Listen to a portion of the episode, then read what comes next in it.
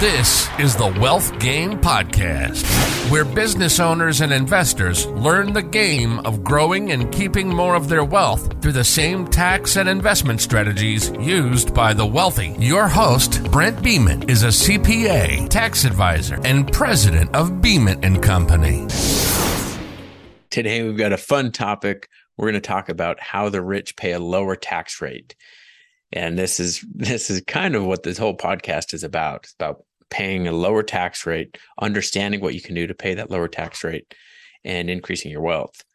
But first, to re- to understand why the rich pay a lower tax rate, and you hear it in the news articles, and there's all this drama about it, like, oh, I can't believe so and so pays X amount in the tax uh, in their tax rate, or they only paid this amount of tax based on this amount of income. But in most cases, or in the cases I've seen, they're following the tax code. Like that's the way it's written in the tax law. And so if you understand what opportunities you have and you understand the different types of income that cause the different types of taxes or the different type of cash flow and income you can receive that's tax free, you also can have that lower tax rate or tax free income and tax free cash. So I'll, I'll, cover, of course, again, we're not going to cover absolutely everything. This is the high level view of it, but you've got to understand these different types of income and the way that each, each of them are taxed. We'll start with the worst. This is the worst type of income. And I say the worst because it has the highest tax rate overall. And this is your employment income. This is you working as an employee. This is where you would pay the absolute highest tax rate. That is when you are paying your income tax, say on your payroll tax on your W 2, your pay stub, you're paying income tax on that, and you're also paying your payroll taxes on that. Your income tax rate, depending on your state, let's just say you've got $600,000 of income on a W 2, that's a high W 2 earner. You could be paying almost 40% in federal taxes, about 7.5% in payroll taxes, and then another 10%, well, 5 or 10% in state taxes. You'd be paying 55 or 60% on that highest income on all of your employment income. So for most people, when you have a really high income earning like that, most of the time my recommendation will be, well, let's change your circumstances. Let's try to get you out of paying or that employment income. But it's if if you're earning that much, if that's your one source of income, it it doesn't always make sense to change that immediately just to save on taxes. While your taxes are very significant if you don't have an alternative way to make that kind of money, maybe keep your job and do some investments on the side. But you just got to understand that if you are a high W 2 earner, that employment income is likely going to pay the highest tax rate, up to 55 or 60%, depending on your state and your income level. So your your next level, you're not paying as much in taxes on this, but it's pretty similar. This is your ordinary income. This ordinary income is not employment income because you're not paying payroll taxes on it. But these are your, this is your interest income or non qualified dividends or short term capital gains, usually related to investment income, but it's investment income that's not that great for taxes. So, again, that's your interest income, non qualified dividend income, and short term capital gains. Gains, you're going to be paying your regular tax rate on that. And that's your ordinary income tax rate. And again, if you're if, if you're over six hundred thousand dollars, you're paying almost forty percent in that ordinary income rate.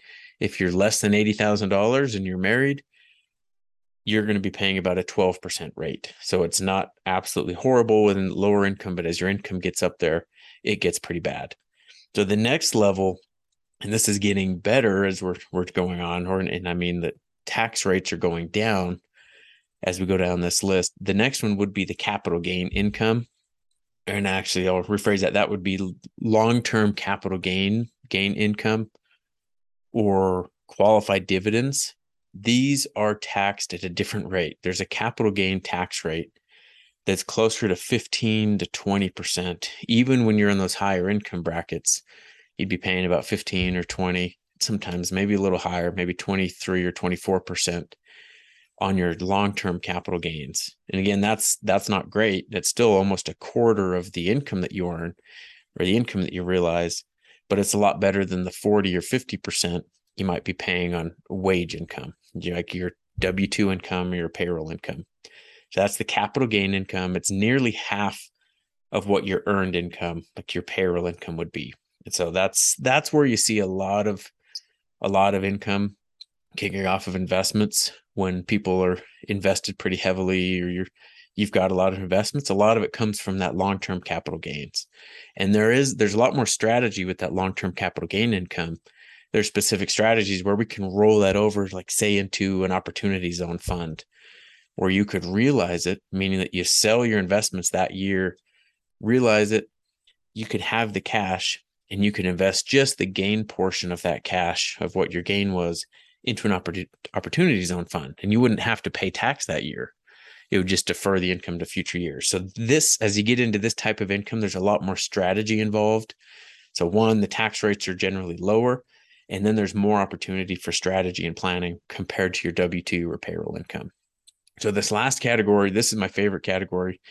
This is what really makes people mad when they see some of these celebrities or ultra wealthy paying close to 0% tax rate. And they're like, how do they do it? How do they have so many investments? And what are they doing? There's a, uh, oh, there's so many examples of this, but say anyone that's got a lot of stock, let's just say Elon Musk, worth whatever he is, worth a hundred billion dollars. And let's say he has no debt. He's got a hundred billion dollars of, of stocks, mostly, I assume and let's just say he wants he wants 50 billion dollars of cash whatever he wants to do with it. He just wants 50 billion dollars of cash probably to start another business. But if he wanted 50 billion dollars of cash he could go to the brokerages or wherever he's got it held and go to banks and whoever would want to lend to him. And he could say okay i'll collateralize i'll, I'll guarantee you this loan or i'll gu- guarantee that i'll pay you back this loan um, because i have all the stock and it, it's pretty common that you can borrow up to about 50% of your stocks of your whole portfolio. A lot of banks and brokerages will lend back out to you 50% of what your value is. Then you can take that money and go do something else with it. But that money that you get back out, like as collateral, or that cash you get that you got because you put your stocks up for collateral, that's not taxable. You can do whatever you want with that. That's not taxable income because you have to pay it back eventually but it's not taxable when you receive it. This is possible with real estate, of course. A lot of our real estate investors, as properties go up in value, there's a, cash out refinance option where you can even, if the values went up high enough, you can pull out all your equity and even all all of what you put in initially. So you get to a point where you have zero cash in the deal. And if it's still cash flowing, a lot of times it makes sense. But that the, the money from a loan from loan proceeds is not taxable and you can keep doing that year after year. You could be living off the appreciation of your properties and just refinance every year. And that might not make sense, but if you, yeah, you, if you get the point of that, you, there's options where you can borrow from like life insurance. If you've got one of these, the whole life or yeah, life policies, plans, um, as you grow your, as you accumulate your cash value in that, after a couple years, it usually takes a few years to accumulate value, but you can draw on that, take a loan on that, and you're paying interest back to yourself, and you can be living off the cash value of your life insurance. That's not taxable either. Or you could you could be living off of it, or you could go take that and invest it somewhere else, and you'd be getting you'd be getting a return on your investment in two places, on the life insurance policy, and then whatever you're doing with the cash after you get it, wherever you put that, you could be earning a return again on that. So there's and there's some types of income, like one is like municipal bond income. We did an episode on that specifically where it's it's a return on your investments. It's practic it's similar to interest income, or it's just it's just a different type of type of interest and it's tax free in if you invest in the right ones, it could be tax free in in the state that you're in. It can be tax free in like on your IRS or the federal tax return with the right planning, you could have it be completely tax free. And then, of course, the other uh, tax free way to get money is the Roth IRA. If you distribute money from that, Roth IRA distributions are not taxable. And those those are just a few examples of it. But remember, um, the rich, like why or how the rich pay a lower tax rate, it's usually because they are planning and they're going after the types of income and doing the things that are just not taxed at, at the highest rate. So remember, the highest rate is the employment income, which is your payroll taxes, like what shows up on your pay stub, on your W 2 at the end of the year. That's the highest. You pay income tax plus payroll tax. Then you have the ordinary income.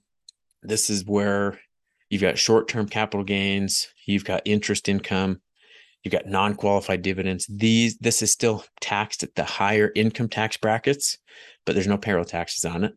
And then you've got capital gain income, or like the qualified dividend income, this is taxed at that 15 to 20% rate. This is the long term capital gain income. And if you plan for it right, you can pay about half of what those highest brackets are. Like this, like the 15 to 20% rate.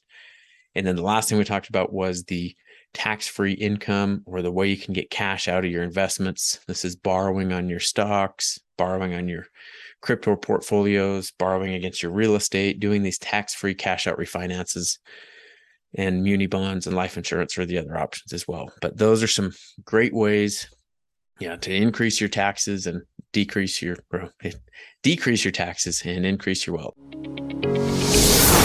Thank you for listening to today's episode. Be sure to subscribe and please provide a review of what you thought of this episode. For specific topic requests or questions to be covered, please email questions at wealthgamepodcast.com.